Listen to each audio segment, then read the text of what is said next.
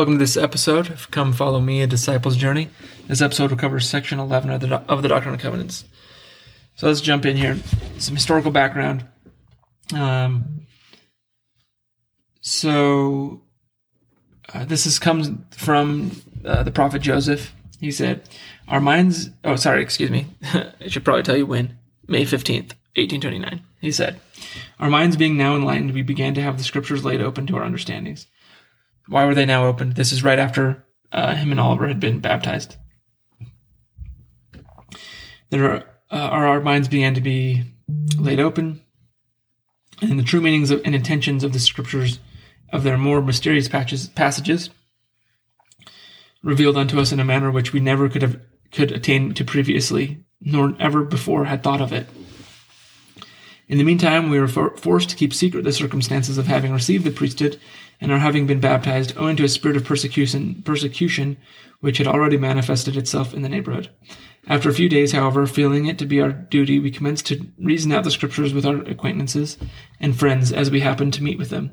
About this time, my brother Samuel uh, Smith came to visit us. Not many days afterwards, my brother Hyrum Smith came to visit to us to inquire concerning these things. When, at his earnest request, I inquired of the Lord through, the Urim and Thummim and receive for him the following, which is section 11. So that's what precedes this.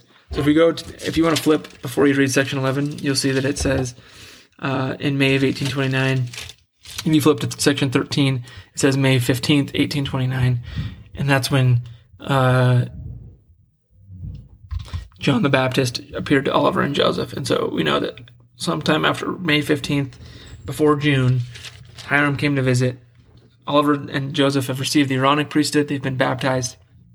Um, and now Hyrum comes and says, "Hey, I want to know about the things that you're teaching and the things that, you, that you're you've been receiving, and I want to be a part of this." And so, this is the answer. A great and marvelous work is about to come forth among the children of men. Sounds like section four. Sounds like a bunch of other sections. Uh, one thing you'll notice is that uh, the, I'm not going to, I'll say this and I'll hedge myself a little bit. M- most and many, at least many, and the bulk of, I think, of the, the sections and the, the, the, the times where the Lord says a great marvelous work is about to come forth are before April 6th, 1830, which is when the church was restored. And, well, the church was organized, I should say, which was another significant piece of the ongoing restoration. Um, and I think, the, and it's kind of the this the event that the Lord keeps pointing to is the uh, the coming forth of the Book of Mormon and the organization of His church again. Now, again, it also refers to other things that are even yet to come for us, probably in the ongoing restoration. But just wanted to point this out.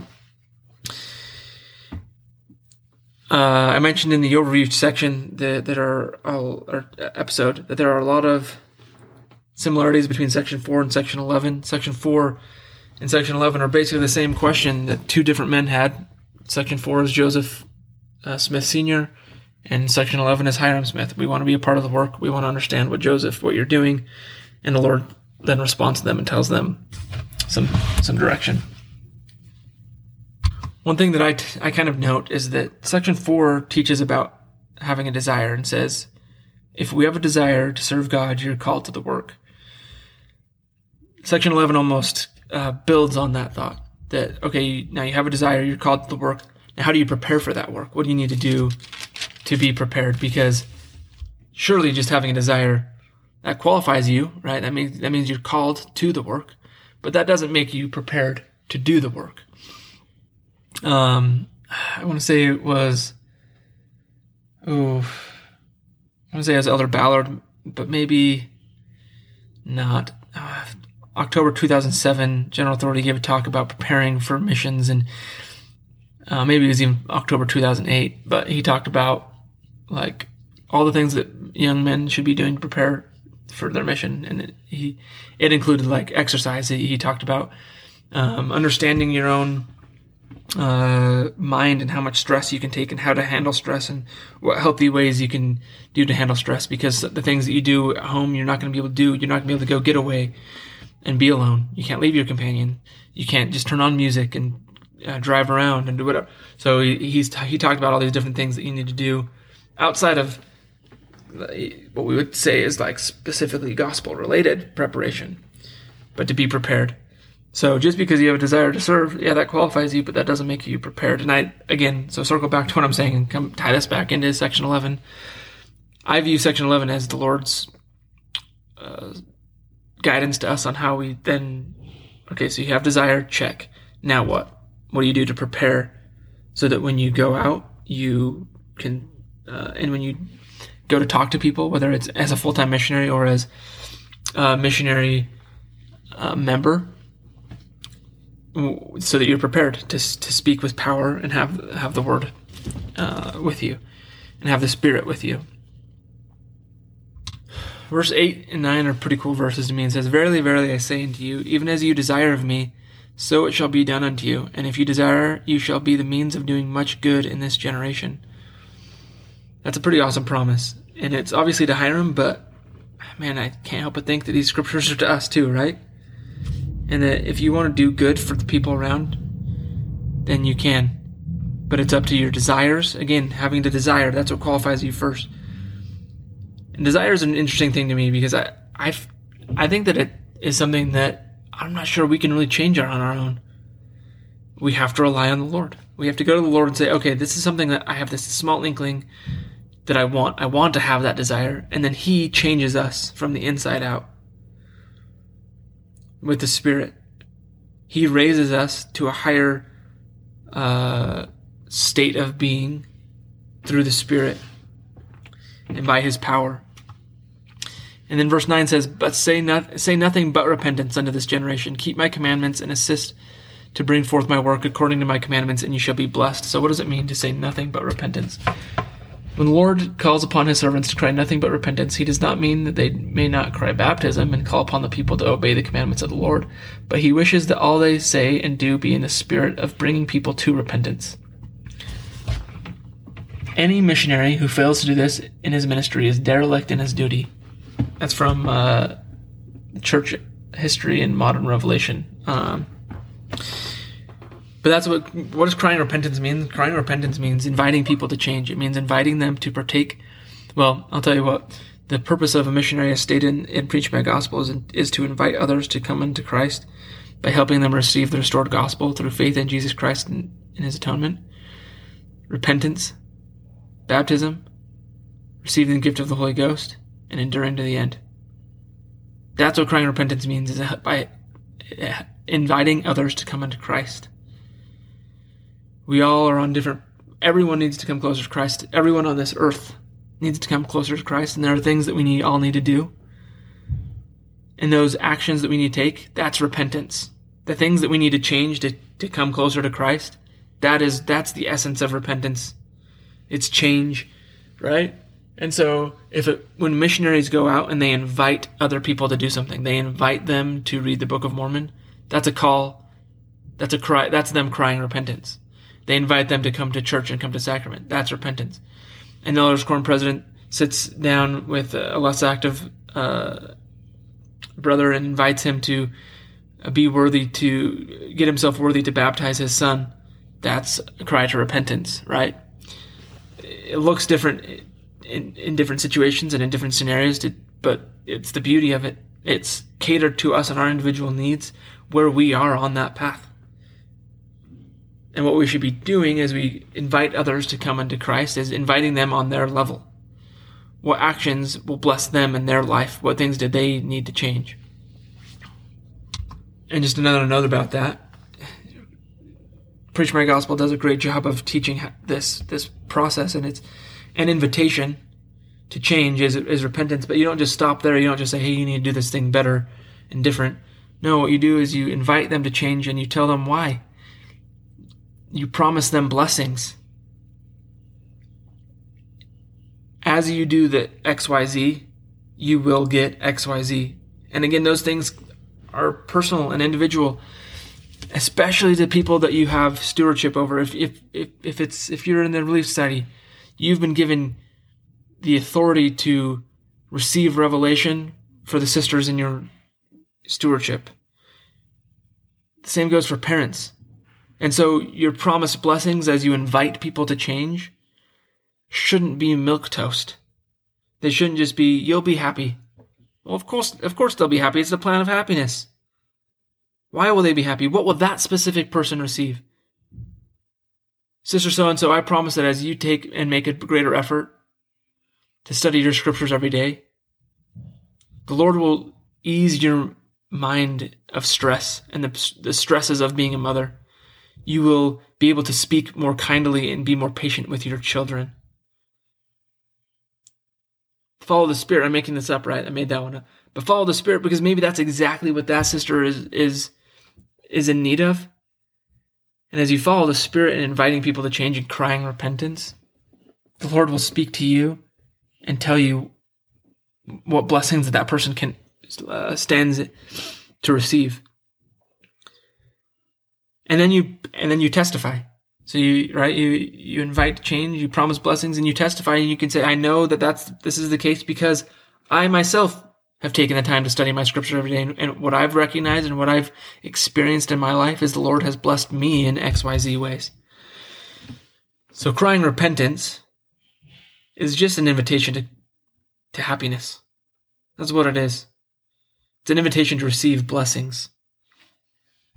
So when the Lord tells us to cry nothing but repentance, those are some that's these are some of the other the other ways that we can look at that.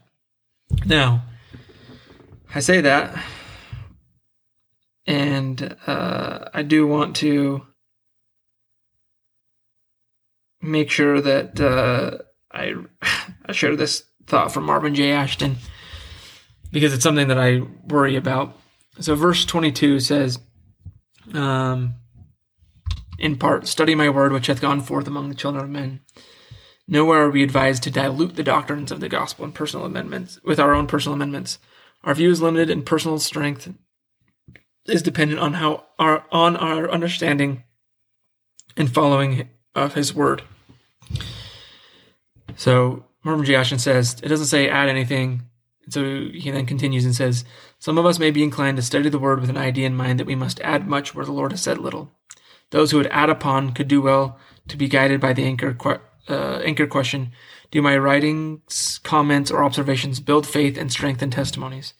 Oftentimes we can cause confusion or misdirection in our lives and in the lives of others if we promote the startling and unorthodox. Feeble knees are strengthened by those who lead with purpose rather than with personal interpretations. And so I share these thoughts. Um, it's something that I have to try to balance in this podcast all the time. Is am I sharing my thoughts? Yes, I am sometimes. But what I try to make sure is that my thoughts are grounded in the scriptures. They're grounded in uh, things that the general authorities have said. And so as I share my thoughts on crying repentance, I made sure that I referenced preach my gospel because that's what I learned from from my mission is what crying repentance is. Crying repentance is is inviting. Because I had that question, and it it even says it in, in Preach My Gospel. But I had the question of what does crying repentance mean as a missionary in, in 2008 when I was on my mission. And what I learned is that it it looks like inviting others to change. You know, uh, Sister Daly, someone that I taught, she didn't, she wasn't reading the Book of Mormon daily because she didn't know what the Book of Mormon was. So our invitation to her to study and pray by the Book of Mormon was a change to her. It was a step towards Christ for her. That was a that was us crying repentance to her. You know, Brother Williams, another a, a man that I taught, he wasn't coming to church and partaking of the sacrament. So our inv- invitation to him to come to church and receive the blessings that we promised him was a cry to repentance. And so I just wanted to make sure I, I it's just something that I, I think about often as I'm preparing and as I'm delivering the podcast is I don't want to, I don't want these to, to be coming from me because that would be bad. it wouldn't be good. That's for sure. And so when I share things, I want you to know that I've at least, and I, you know, some of my own thoughts undoubtedly will slip through. Uh, but I want you to know that I've taken and make and I make effort to that my thoughts are founded and grounded in the scripture and in the gospel and in the in the doctrine. Um, and as as the Lord put it, that they're founded upon His rock, which is His gospel. So what does the Lord say to Hyrum? He says, "Well, wait a little bit longer. Um, put your trust in that Spirit which leadeth to good. We can trust the Lord." Uh, he promises him a gift in verses 10 and 11. The Lord declared that Hyrum Smith had a gift. The great gift which he possessed was that of a tender, sympathetic heart, a, merciful, a merciful spirit. The Lord on a later occasion said, Blessed is my servant Hyrum, for I, the Lord, have uh, or love him because of it, the integrity of his heart, and because he loveth that which is right before me, saith the Lord. This great gift was manifested in his jealous watch and care over the prophet, lest some harm come to him. Hyrum's gift was not promised unconditionally, though. It only came and would come after he exercised faith in Christ, and that comes from verse 10. It's the same with all of us. We can receive these blessings and these gifts, these gifts of the Spirit, but only as we're obedient and as we repent and as we are worthy of the Spirit. They are gifts of the Spirit. The Spirit doesn't dwell in unholy temples. And so as we qualify ourselves and as we turn to the Lord and as we are purified through the power of Jesus Christ and his atoning sacrifice, then we can receive the Spirit and with it, gifts of the Spirit. And he says, wait a little longer. And what are you, while, while you're waiting, what should you do? He says, Behold, this is your work, to keep my commandments, yea, with all your might, mind, and strength. So it's not enough to just kind of keep the commandments. It's might, mind, and strength. And this scripture also makes me think of uh, a scripture from Jacob, chapter 2. All flesh is of the dust, and for the self same end hath he created them. Okay, well, well, that seems like an important scripture. Why did he, why did God create us? that they should keep his commandments and glorify him forever. He created us. Behold, this is your work, again in section 11, to keep my commandments. This is my work and my glory, to bring to pass the immortality and eternal life of man. That's his work. Our work is to be obedient to him, listen to him, keep his commandments. For this self same end hath he created all flesh to keep his commandments. As we keep his commandments, what's the end? What's the end for us? Becoming like him, being glorified, receiving a fullness of joy. In other words, what he's commanded us to do, the work that he's commanded us to do, our work and our glory is to receive glory. And how does how does what does that do? when we receive glory, and we glory him, Jacob chapter 2, verse 21, for the self same man hath he created them, all flesh, to keep the commandments and glory uh, and give him glory. Well, then he's he's completing his work and his glory. See, these things are connected and related. But our work is simple. All we do all that we can do, which is to repent and to live the gospel get on and stay on the covenant path, keep the commandments with all our might, mind, and strength. Uh, pausing here, we're going to go back. back we'll, we'll, we'll come back to verse 20 and 21 here in a second and 22. But again, I want to talk about this preparation. The Lord is trying to say to Hyrum, prepare to serve, prepare to be your brother's right hand man, prepare to share the gospel. So how do how do we prepare? How did how did what did he tell Hyrum? Let's break it down into just a few quick bite-sized things. Number one, have a desire. It comes from verses verses 10 and 17. Number two, live worthily to receive the Spirit and have your mind enlightened. That comes from verse 13. Number three, keep the commandments. We just talked about that one. Number four, seek to obtain the word of the Lord through studying the word of the Lord uh, uh, in the Bible and the Book of Mormon. Number five, build upon the gospel, denying not neither deny not either the spirit of revelation nor the spirit of prophecy. That's how we prepare.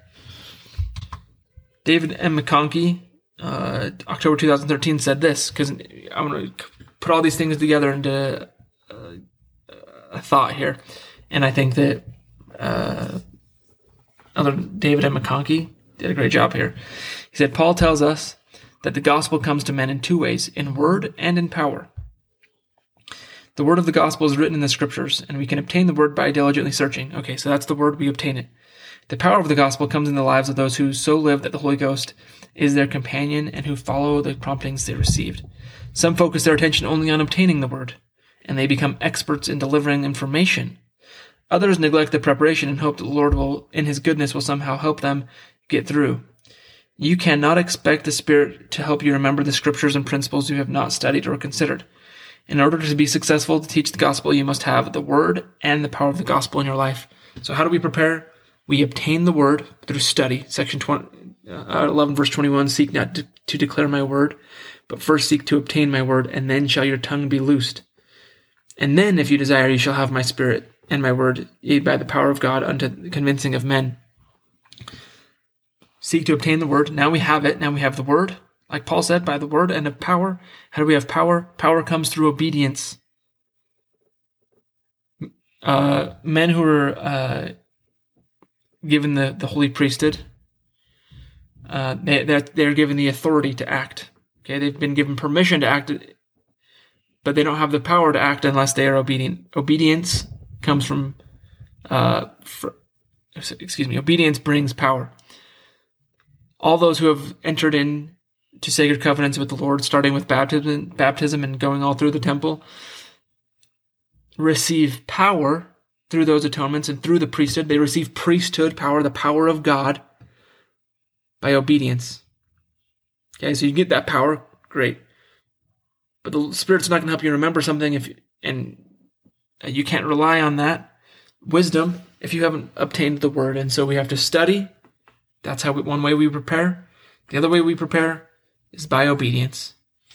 That obedience brings us power, and we have, as Paul said, we obtain the Word and the power. Again, here's another section where I have so many notes that I, but I'm gonna move to the end here and, and end with this thought. Um, so I'm gonna read verses 12 and 14 from section 11, and they say, Now verily, verily, I say unto thee, put your trust in that Spirit which leadeth to do good. And then shall you know, or by this shall ye know, all things whatsoever ye desire of me, which are pertaining unto uh, which are pertaining unto things of righteousness in faith, believing in me that you shall receive. Uh, Elder Hales in 2015 said, The Lord will always keep his promise. I will lead you along. That's from section 78 of the Doctrine and Covenants, the promise that he will lead us along. The only question is, will we let ourselves be led? Will we hear his voice and the voice of his servants? I testify that if you are there for the Lord, he will be there for you. If you love him and keep his commandments, you will be you will have his spirit to be to be with you and guide you. Put your trust in that spirit which leads to do good. By this shall you know all things pertaining by this shall you know all things pertaining unto things of righteousness. This struck me and I wanted to end here because of the recent things that President Nelson has told us? Will we allow ourselves to be led? Will we hear his voice? Do we hear him? Are we letting God prevail Israel? Are we of the house of Israel? Are we of those who let God prevail? Because he will, he will prevail in your life. But he won't do it without your permission because that would be in violation of his wisdom and order, in the order of things, the violation of the, uh, the eternal truth and principle of agency. He won't do it without your permission. And so, are you willing to let God prevail in your life? Are you willing to, to make the effort to prepare by being obedient, by studying the scriptures, by obtaining His word? Because if you are, then you'll obtain the word, you'll obtain power, and you'll be the means of delivering, helping to deliver others from their darkness. You'll be the means of redeeming souls. You'll be the means of helping to, uh, uh, redeem yourself and deliver yourself. Is that's where I was trying to head. And the Lord will deliver you from whatever bondage you're in. He'll cure you of whatever ailments you have physical, spiritual, mental. It may not be in this life, but the Lord will prevail. Are you willing to let Him? Are you willing to put in that work, the work that He's in, that He invited Hyrum to put in to prepare? So you have the desire, and now prepare. Thanks for listening this week. I truly appreciate uh, all that you guys do and all of your comments and things. Come follow me at Disciples Journey on Facebook. Feel free to reach out to me directly if you have thoughts. I love hearing from you. Uh, thank you again to all those who have supported me, my wife especially, in uh, letting me take the time to do this. And uh, we will all talk next week as we study sections 12 and 13 as well as getting to some Joseph Smith history. You'll note that section 12 and 13 are a combined 11 verses. There's a little bit more in Joseph Smith history that we'll study next week, but I'm excited to get into it with you guys. But again, enjoy your studies this week. Write down the thoughts the Lord gives you, and uh, He will see you valuing His words, and He will trust you with more. I know that, and I can promise that because it if he'll do it for me, I know he'll do it for you. And I've seen that in my life. So good luck in your study. Thanks again for listening. We'll talk next week.